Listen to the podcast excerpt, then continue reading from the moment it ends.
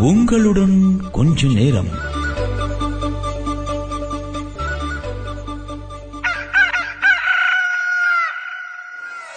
பெரியார் பண்பலை நேயர்களுக்கு வணக்கம். ஒரு நல்ல புத்தகத்தை படிக்கும் பொழுது ஒரு புதிய உலகத்தை நாம் காண முடியும். அதுவும் அது ஒரு வரலாற்று நூலாக இருந்தால் அது எந்த காலத்தை பற்றி எழுதப்பட்டிருக்கிறதோ அந்த காலத்திற்கே நம்மை கடத்திச் சென்றுவிடும். டைம் மிஷின் என்று சொல்வார்களே. அதுபோல ஒரு கால எந்திரத்தை நாம் பயன்படுத்தியது போன்ற ஒரு உணர்வை அந்த வரலாற்று புத்தகங்கள் ஏற்படுத்தும். அப்படிப்பட்ட ஒரு வரலாற்று நூல்தான் திராவிட இயக்க ஆய்வாளரும் எழுத்தாளருமான கா. திருநாவுக்கரசு அவர்கள் எழுதிய நீதி கட்சி வரலாறு என்கின்ற நூலாகும். ஏறத்தாழ ஆயிரத்தி ஐம்பது பக்கங்களுக்கு மேற்பட்டு உள்ள அந்த நூல் இரண்டு தொகுதிகளாக வெளியாகியிருக்கிறது. அந்த நூலின் சிறப்பு என்னவென்றால் நூலோர்கள் கோபப்படும்படியான நூல் அது. நூலோர்கள் என்று நான் சொல்வது பார்ப்பன சமுதாயத்தினரை. ஏனென்றால் நீதி கட்சி என்பது வெள்ளைக்காரர்களால் உருவாக்கப்பட்ட கட்சி வெள்ளைக்காரர்களின் துதிபாடிகளாக இருந்த கட்சி வெள்ளைக்காரர்களுக்கு வெண்சாமரம் வீசக்கூடிய ஆட்களால் நடத்தப்பட்ட கட்சி அது பொதுமக்களுக்கு எந்த விதத்திலும் தொடர்பில்லாத கட்சி என்றெல்லாம் இன்றளவும் பார்ப்பன ஊடகங்களாலும் பார்ப்பன சமுதாயத்தினராலும் பிரச்சாரம் செய்யப்பட்டு வருகிறது. அதற்கு திராவிடர் கழகம் போன்ற திராவிட இயக்க அமைப்புகள் தொடர்ந்து மறுப்புகளை எழுதி வந்து கொண்டே இருந்தாலும் இந்த நீதி கட்சி வரலாறு என்கின்ற நூல் என்பது அந்த கட்சியை பற்றிய விரிவான வரலாறை மட்டுமல்லாமல் இந்த தமிழ் சமுதாயம் இந்த திராவிட இனம் எத்தகைய போராட்டங்களை நடத்தி இன்றைக்கு இந்த நிலைக்கு வந்திருக்கிறது என்பதை நாம் உணரக்கூடியதாக அமைந்திருக்கிறது. நீதி கட்சியின் அந்த நெடிய வரலாற்றை அவர் சொல்வதற்கு முன்பு பிரிட்டிஷார் இங்கு வருகின்ற காலகட்டத்திற்கு முற்பட்டு தமிழகம் எப்படி இருந்தது இந்த திராவிட இனம் எப்படி இருந்தது என்பதில் தொடங்கி நீதி கட்சி தோன்ற வேண்டிய அவசியம் என்ன அதற்கான காரணங்கள் என்னவாக இருந்தன என்பதையெல்லாம் சொல்லி நீதி கட்சியினுடைய தலைவர்களான சப்பிட்டி தியாகராயர் டி எம் நாயர் நடேசனார் ஆகியோருடைய பணிகளை விளக்கி மிக விரிவாக போய்கொண்டிருக்கிறது அந்த நூல். அந்த நூலினுடைய மிக முக்கியமான அம்சங்கள் என்று சொல்ல வேண்டுமானால் நீதி கட்சி ஆயிரத்தி தொள்ளாயிரத்தி இருபதாம் ஆண்டில் தொடங்கி பதினேழு ஆண்டுகள் தொடர்ச்சியாக அது ஆட்சியில் இருந்த பொழுது அன்றைக்கு ஆட்சி என்பது அது இரட்டை ஆட்சி முறை. அதாவது மாநில அரசுக்கு மிக குறைந்த அதிகாரமும் மற்ற அதிகாரங்கள் எல்லாம் பிரிட்டிஷ் கையிலே இருந்த அந்த காலகட்டத்திலே இருக்கின்ற அதிகாரத்தை கொண்டு அது இந்த மக்களுக்கு தமிழக மக்களுக்கு திராவிட இன மக்களுக்கு என்னென்ன நன்மைகளை செய்தது என்பதை பட்டியல் போட்டு காட்டியிருக்கிறார்.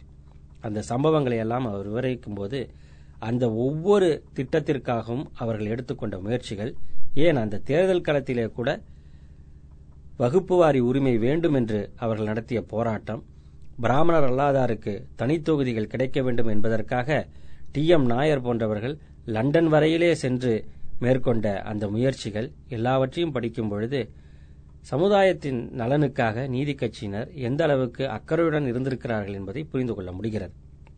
நீதி கட்சியின் தலைவர்களாக இருந்தவர்கள் சாதாரண மக்களுடன் நெருக்கமில்லாதவர்களாக இருந்தபோதும் அவர்கள் பணக்காரர்கள் படோடாபக்காரர்கள் என்ற விமர்சனம் இருந்தாலும் கூட அப்படிப்பட்ட நிலையிலும் அவர்கள் இந்த பார்ப்பனர் அல்லாத சமுதாயத்தினருக்காக மேற்கொண்ட முயற்சிகள் என்பது சாதாரண ஒவ்வொரு குடிமகனுக்கும் பயன்தரக்கூடியதாக இருந்திருக்கிறது. உதாரணத்திற்கு ஒரு சின்ன செய்தியை சொல்ல வேண்டுமென்றால் அன்றைக்கு மருத்துவ படிப்பு எம்பிபிஎஸ் போன்ற மருத்துவ படிப்பு படிக்க வேண்டுமென்றால் மருத்துவக் கல்லூரியில் சேருவதற்கு சமஸ்கிருதம் தெரிந்திருக்க வேண்டும் என்கின்ற ஒரு விதிமுறை இருந்திருக்கிறது. எம்பிபிஎஸ் மருத்துவத்திற்கும் சமஸ்கிருதத்திற்கும் என்ன தொடர்பு? வேறொன்றும் தொடர்பில்லை.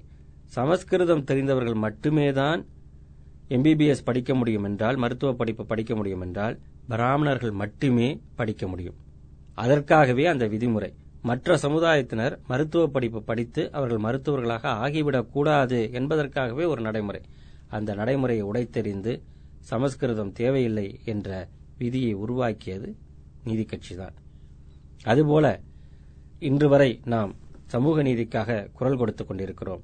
அதன் தொடக்க குரல் என்பதும் தொடக்க திட்டம் என்பதும் நீதி கட்சியால் வரையறுக்கப்பட்டது. அதுதான் வகுப்பு வாரி உரிமை. ஒரு பனிரெண்டு இடங்கள் அரசு வேலைவாய்ப்பிலே இருக்கிறது என்றால் அதில் ஐந்து இடங்களை பிராமணர் அல்லாதாருக்கு ஒதுக்க வேண்டும் என்பதை வலியுறுத்தி அமல்படுத்தி சட்டமாக்கிய ஒரு இயக்கம்தான் நீதி கட்சி. அதனுடைய ஆட்சியிலேதான் இதுபோன்ற திட்டங்கள் எல்லாம் செயல்படுத்தப்பட்டிருக்கின்றன. இன்றைக்கு இந்து அறநிலையத்துறை என்று சொல்லப்படுகிறோமே அந்த அமைப்பை உருவாக்குவதற்கும் காரணமாக இருந்தது நீதி கட்சிதான். கோவில் சொத்துக்களை யார் யாரோ ஆண்டு அனுபவித்த நேரத்தில் அதனையெல்லாம் மீட்டு ஒரு வாரியமாக கொண்டு வந்த அந்த நடவடிக்கையை மேற்கொண்டதும் நீதி கட்சிதான். மக்களுக்கான பல திட்டங்களை அது முன்னெடுத்துச் சென்றது. கல்வித்துறையிலே முக்கியமாக கல்வித்துறையிலே அனைவருக்கும் கல்வி கிடைக்க வேண்டும். வேலைவாய்ப்பிலே அனைவருக்கும் சம உரிமை வழங்கப்பட வேண்டும் என்பதை நீதி கட்சி தொடர்ந்து மேற்கொண்ட பணிகளை அந்த நூலிலே திருநாவுக்கரசு அவர்கள் விரிவாக கூறியிருக்கிறார். நீதி கட்சி ஒரு கட்டத்திலே தன்னுடைய தேர்தல் களத்திலே தோல்வியடைகிறது. நீதி கட்சி தலைவர்கள் தங்களுடைய செல்வாக்கை இழக்கிறார்கள். அதன் காரணமாக அவர்கள் வெவ்வேறு இயக்கங்களுக்கு செல்கிறார்கள். சில முக்கியமான தலைவர்கள் தியாகராயர் போன்றவர்கள் எல்லாம் மரணத்தை தழுவுகிறார்கள். அப்படிப்பட்ட சூழலிலே நீதி கட்சி ஒரு சரியான வழிகாட்டுதல் இல்லாமல் கப்பலுக்கு கேப்டன் இல்லாததைப் போல அது ஒரு சரியான வழிகாட்டுதல் இல்லாமல் தத்தளித்துக் கொண்டிருந்த நேரத்திலேதான் தந்தை பெரியார் அவர்கள் தன்னுடைய சுயமரியாதை இயக்கத்துடன் சேர்த்து நீதி கட்சியின்பாலும் அக்கறை கொண்டு அதனுடைய வளர்ச்சிக்கு பாடுபடுகிறார். அதன் தலைவராக வருகிறார். அண்ணா போன்றவர்கள் அவர் பின்னே அணிவகுக்கிறார்கள். அதன் காரணமாக நீதி கட்சி எத்தகைய மாற்றங்களை கண்டது?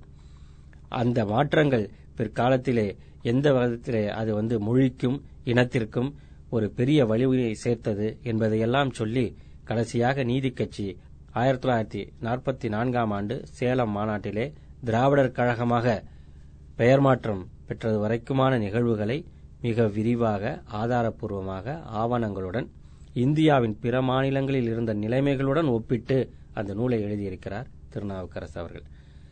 இந்த வரலாற்றை படிக்கும் பொழுது நமக்கு அந்த பத்தொன்பதாம் நூற்றாண்டின் இறுதி காலமும் இருபதாம் நூற்றாண்டின் நடுப்பகுதி வரையிலான காலகட்டமும் கண்முன்னே விரிகிறது.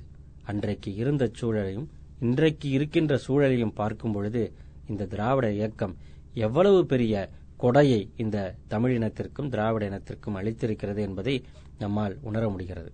அதிலே மிக முக்கியமான அந்த புத்தகத்தில் சில இடங்களை படிக்கும் பொழுது தந்தை பெரியார் அவர்கள் டி எம் நாயர் அவர்கள் தியாகராயர் அவர்கள் இவர்களெல்லாம் இந்த மக்களுக்காக எப்படி தங்களை அர்ப்பணித்துக் கொண்டார்கள்? தங்களுடைய சொத்துக்களை தங்களுடைய உடல்நிலையை தங்களுடைய வாய்ப்பு வசதிகளை எல்லாவற்றையும் இந்த இனத்திற்காக அவர்கள் எப்படி செலவிட்டார்கள் என்பதையெல்லாம் அந்த நூலை படிக்கும் பொழுது நாம் புரிந்து கொள்ள முடிகிறது. அதிலே மிக முக்கியமான பிற்சேர்க்கையாக ஒன்று இணைக்கப்பட்டிருக்கிறது. ஆயிரத்தி தொள்ளாயிரத்தி பத்தொன்பதாம் ஆண்டிலே சென்னை ஸ்பர்டாங் ரோட்டில் நடைபெறுகின்ற ஒரு கூட்டத்திலே டி எம் நாயர் அவர்கள் பேசுகிறார்.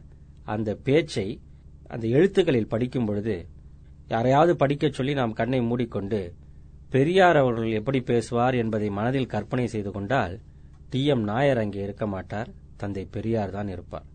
அப்படி ஒரு பேச்சு அது. ஏனென்றால் தந்தை பெரியார் பின் காலத்தில் எதை எதையெல்லாம் வலியுறுத்தி போராட்டங்களை நடத்தினாரோ அவற்றையெல்லாம் முன்கூட்டியே டி எம் நாயர் அந்த பேச்சிலே சொல்லியிருக்கிறார். அது மட்டுமல்ல அந்த பேச்சை டி எம் நாயர் பேசுகிற காலத்திலே பெரியார் அவர்கள் நீதி கட்சியிலே இல்லை. அவர் காங்கிரஸ் இயக்கத்திலே இருந்து கொண்டிருந்த காலம் அது.